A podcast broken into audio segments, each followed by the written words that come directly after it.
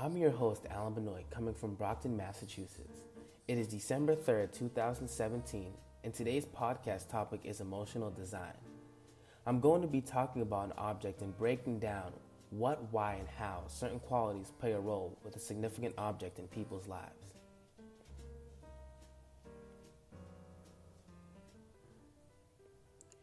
To start off, I'll get into what my object is. It's a Yamaha 88 key digital piano with a sustaining pedal. Now, to some people, what I just said might sound like nonsense, but those are just some of the basic aspects to the piano. In Donald A. Norman's Emotional Design, Why We Love or Hate Everyday Things, he discusses three levels of design that all play a role in objects in our lives visceral, behavioral, and reflective. For right now, let's focus on visceral. Visceral is a level of design which is mainly involved with physical appearance. Whether we choose to believe it or not, looks do matter. With my piano, I had bought it brand new, so there was no damage to its physical appearance.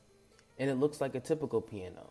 It has a black body with white and black keys, so there was nothing too crazy about the look. This level of design is not too significant to me to the point in which I would prefer one look over the other, unless I was a professional pianist of some sort.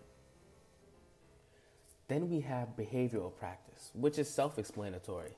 It deals with the use of the object. The quality of sound has a huge impact on the music I play and its overall production. Similar to visceral, in a general sense, all pianos do the same thing when it comes to what their main function is. One piano might have more sounds to choose from than the other, but all pianos are played the same way. So, this too is a level of design I don't give great thought when it comes to getting a piano. This last one can be pretty complicated to wrap your head around. The third level of design is reflective.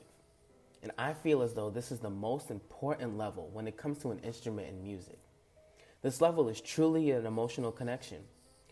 With the digital piano, it's a lot harder to play due to the weighted keys, as opposed to a keyboard which has very light keys. Some people find this annoying because it requires more effort due to the resistance, but personally, I love it having that makes me feel like I really have to work to play. This gives the piano an authentic feel.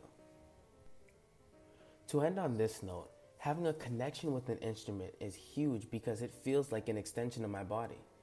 It's not like I can just press a button and the music plays. I have to create the music. Also, there is a difference between pressing the keys and playing them.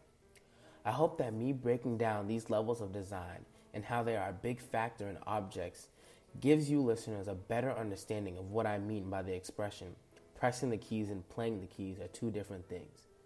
But all these level of designs vary depending on the object and the situation. Again, I'm your host, Alain Benoit. Thank you for listening.